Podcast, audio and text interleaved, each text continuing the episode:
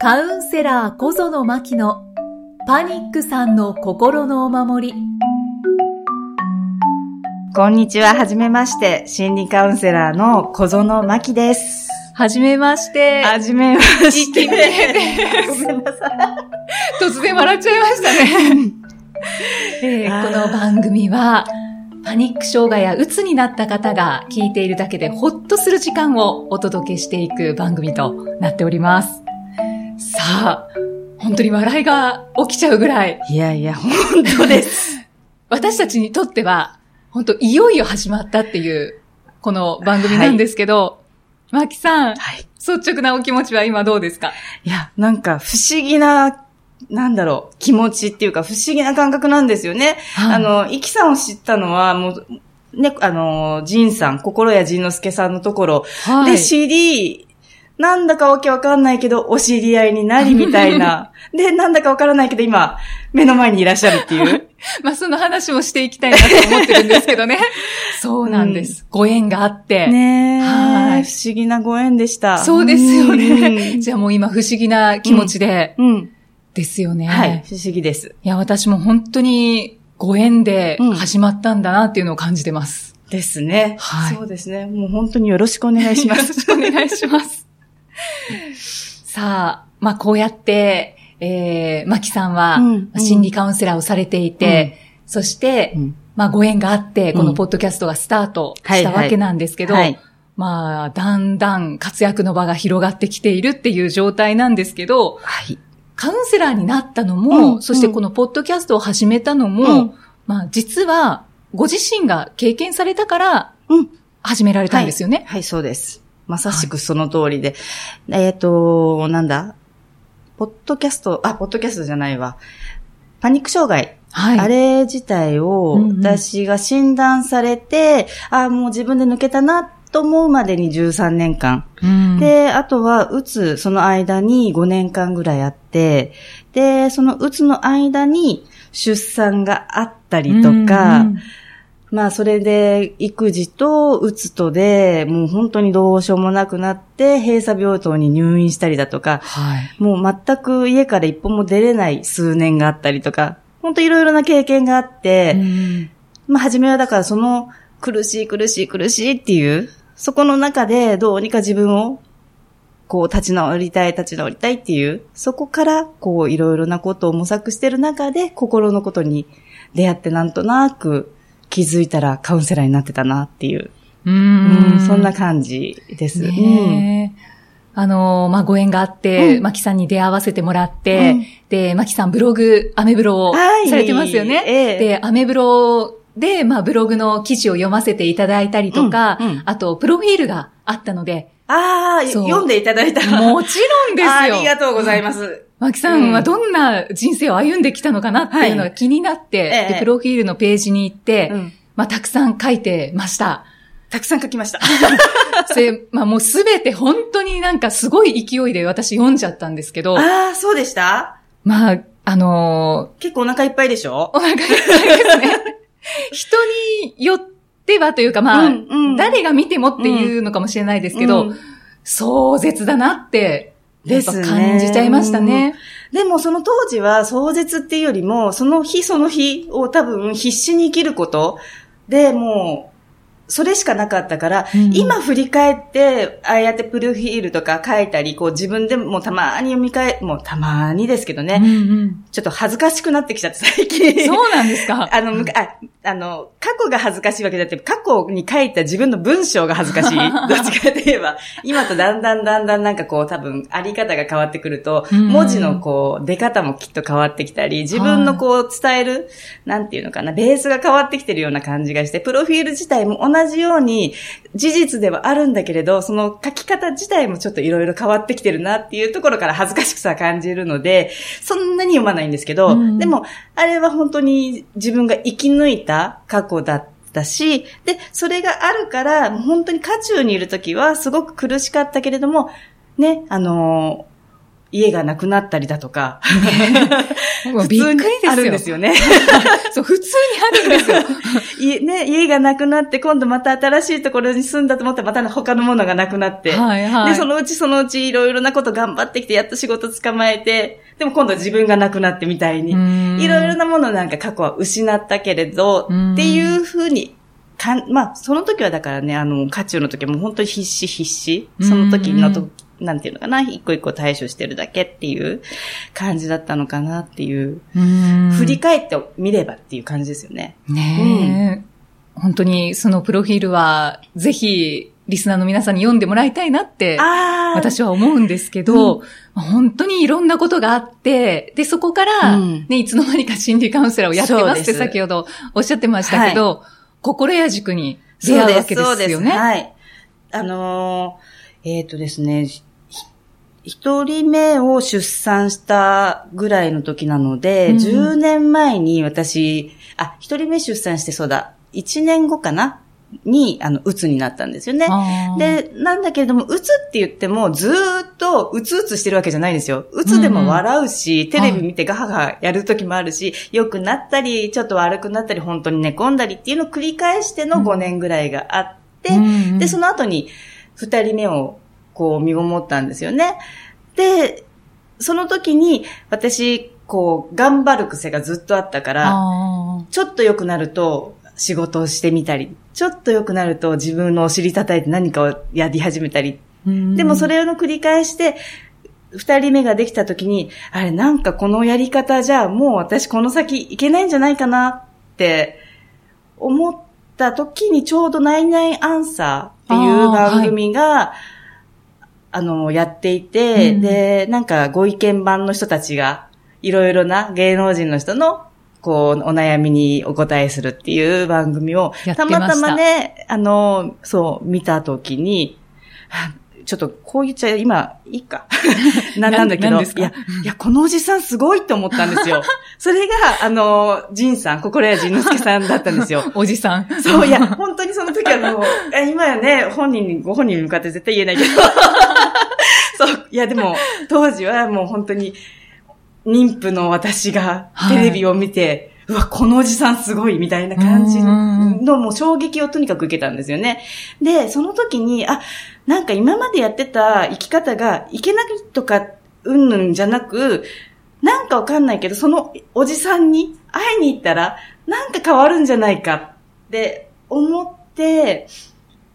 もうその頃には、えっ、と、28ヶ月とかだったのかな？ええで、もうすぐ生まれるじゃないですか。そうそうそうなんです。そうなんです。もうほんとね、お腹が大きいし、でも鬱だしみたいあなー時で、でも出産して、出産1ヶ月目でその心谷塾のあの初級セミナーっていうのに行き、で、その半年後ぐらいに、あの、まだ当時は、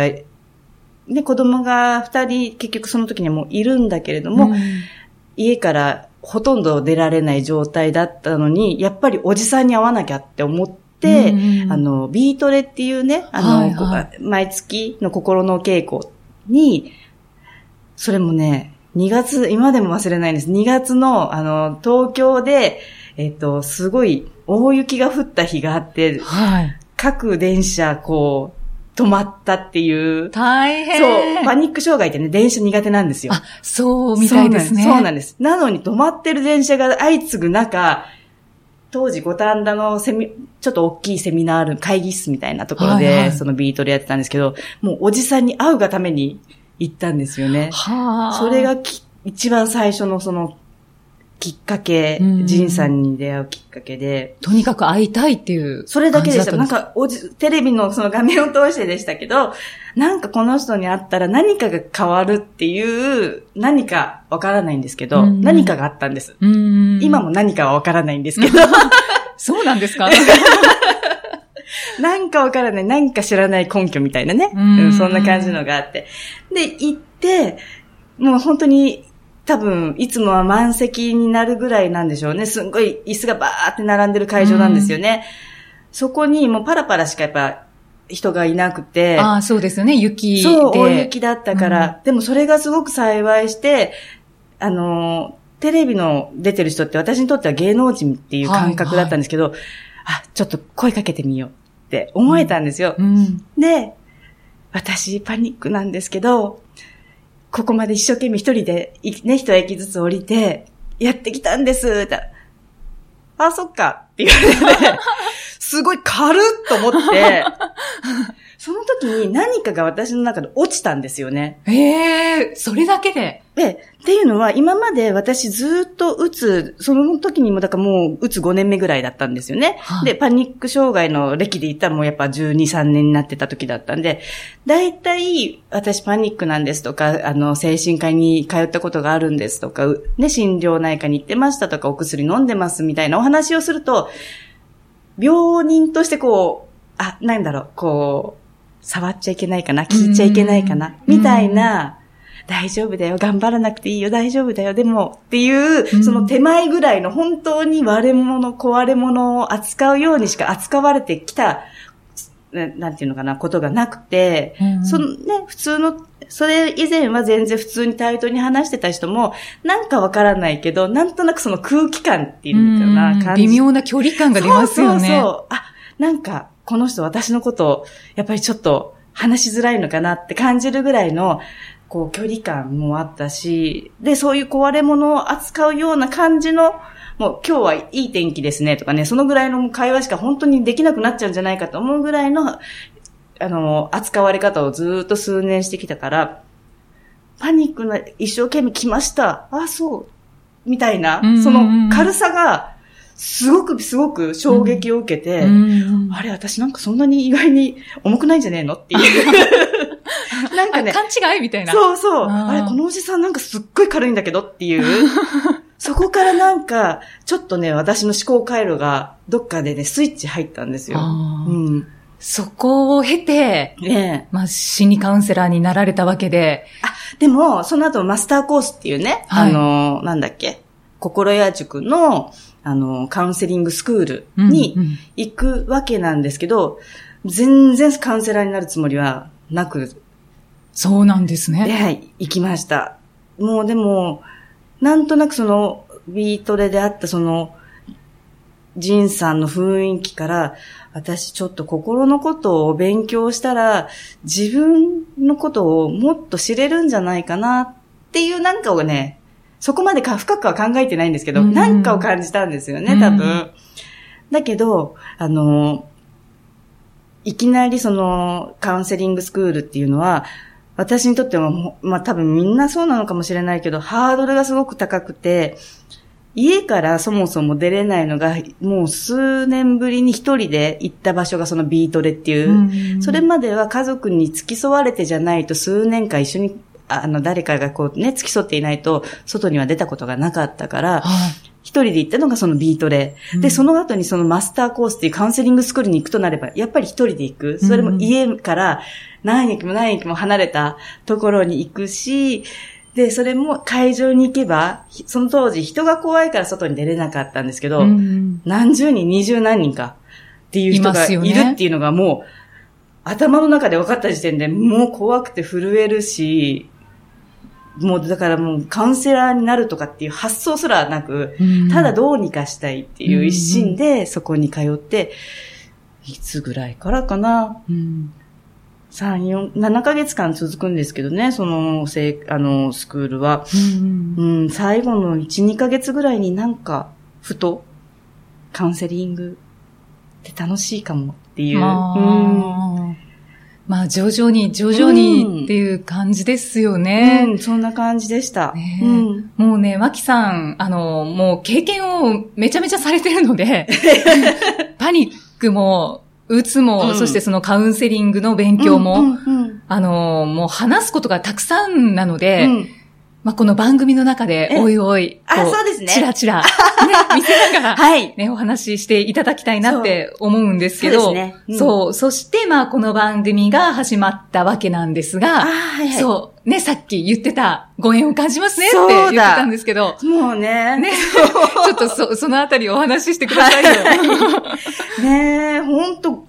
ご縁としかだから思いようがないご縁でしたね、キさんね、ほんと。ね、不思議でしたね。不思議です。私ね、そう、だからカウンセリングやり始めて今4年目なんですけど、はい。いろいろね、くてし、カウンセリングだけじゃなくね、やっぱりあの、ジムもやらなきゃ、ねそ、いけなかったり、はい。ね、いろいろやりたいことのためにやりたくない、いろいろな細かいことをやらなきゃいけないっていうのをずっと続けてきたんだけれども、それでもわけわからなくなってしまって、昨年から税理士さんにね、あの、その辺をご相経談し経理の部分を。そう。丸、お任せって言わないな、あれ。丸投げっていうのかな。やるようになったんですよね。はいで、そうしたら税理士さんがまた、こんな公で言っていいのかわかんないけど、とっても、なんていうのかな、ゆうやっちゃいねよ、的な、あの、そうですねね結構勢いのあるそうそうそう方なんですよね。で、そんな感じの人で、ゆう、全部、あの、領収書を俺に送ってくれれば、あとは心配ないから、ガンガンカウンセリングやっちゃいなよ、みたいな感じはずっと受けてたんですけど、たまたま、なんかのその打ち合わせの、その領収書とかの打ち合わせの時に、ポッドキャストの話になって、で、君のところのそういえばお師匠さんが、ポッドキャストやってるよね、実は僕もやってるんだぜっていうような話から、あ一気知ってるって言われて、一気って誰？誰？みたいな。もしかしてあの、イキさんの話？っていうところから、じゃあ、一気に連絡してみるから、ゆうやっちゃいなよ的に、本当に軽いノリで、バタバタバタとイキさんの方にご連絡が行くようになり、ーもう多分その場でじゃなかったですか、電あ、話。そう、そうです。あの、その日のその場で、そうだから、えっと、ですよねその多分話が出て、2時間後ぐらいでした。ここまでの話が。いや、だからそうで、電話がかかってきて、で、私も、その先生は、まあ、お知り合いで、はいはいその、ポッドキャストを一緒にお仕事でやってるんですけど、その先生から電話がかかってくるなん、来ることなんてそうそうないので、な、何と思って。え、ポッドキャストでなんか、何かミスしたかしら私と思って、うん電話に出たらそういうことで、ポッドキャストをしたいって言ってる方がいるんだっていうので、ああ、ぜひぜひって。ねそれから、え、数週間経ち、経ちましたっけ？一番。2週間ぐらいでしたっけ？ですよね。お会いしたのも早かったですよそう、ね。早かったんですよ。なんだか、あの先生のなんか、この、流れに乗っていく感じで。本当に勢いに巻き込まれましたけど、ね、でもそのご縁でこうお会いして、でもそれがまさかジンさんとやってる、うんイキさんにつな、つながるなんて、そうですね。思ってもみませんでした。本当に。ね。そう。最初だから一気って言われた時に、本当ピンとこなくて。あの、一気って言ってくれてる方、あの先生ぐらいそうなんですですね。ね。普通に一気って言ってくれるんですけど。ああ、そうなんですそうね。なんですよ。まあ、あの、一気でも大丈夫いです。やいやいや、イキさんで、よろしくお願いします。よろしくお願いまあ本当にそんなご縁で、はい、この番組始まりました。はい。えー、マキさん、この番組、どんな方に聞いてもらいたいですか？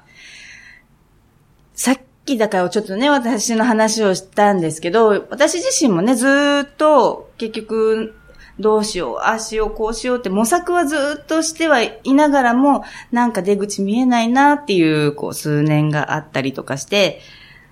今でも現在ね、そういう人たちもすごくたくさんいると思うんですよね。だから、ブログ読んでもらったりだとか、なんかこうヒントにな、んだろう、私が私のこう考えてることとか、私が何かこうやってることを見ていただくことで、こう何かのね、ヒントにならないかなと思いながら、で、プラスカウンセリングとかでは、何か、もう一人でも多くの人を家からこう出したいなんていうね、自分のこう思いがあったりして、だから、こう、聞いてくださる方とかにも、なんかこれをきっかけにね、本当に一つのきっかけで全然良くて、うんうん。そのきっかけとして、このポッドキャストを聞いていただいて、で、きっかけとして、もしかしたら自分も意外にいけるんじゃないっていう、んもしかしたらじゃあちょっと一歩外出てもいいんじゃないっていう、そんな風な、なんかきっかけとしてね、聞いてもらいたいなって。だからもう本当にね、一人でずっとお家で悶々とね、私もやってたけれども、そういう風に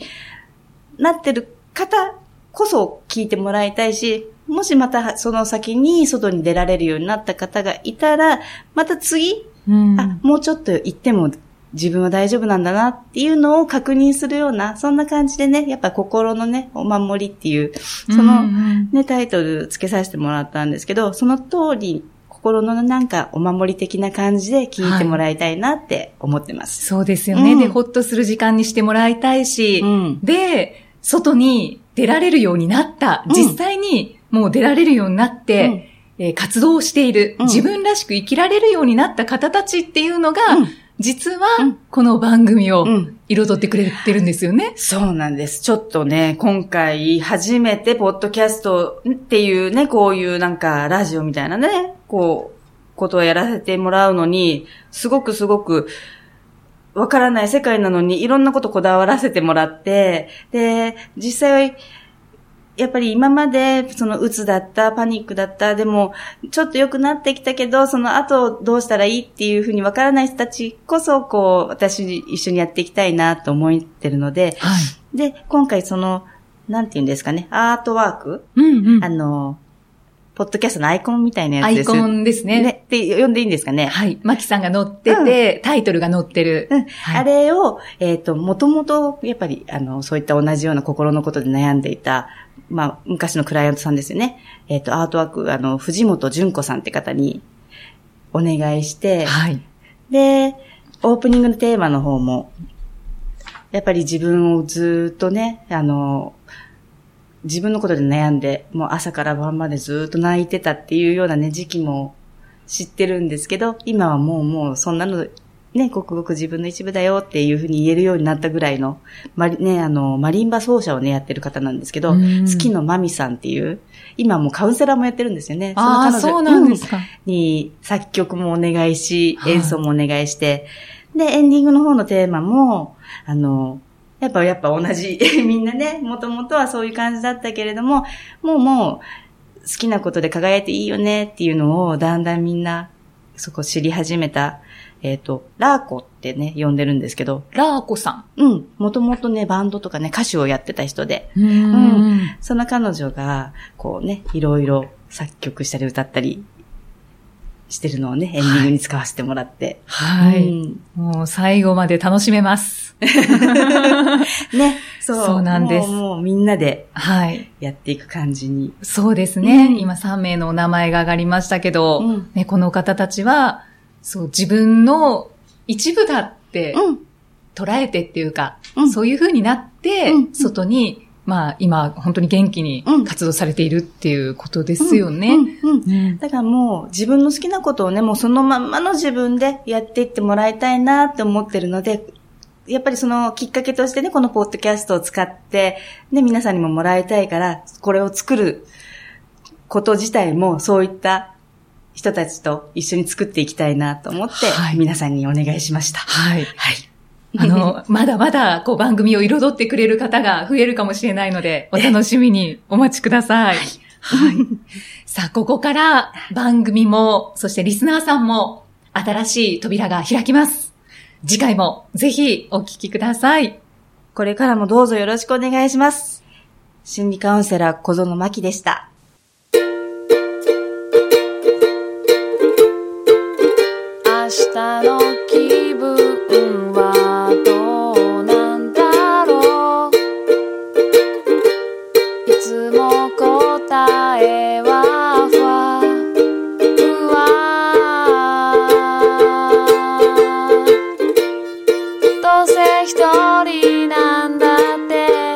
拗ねてないでそっと足踏み出して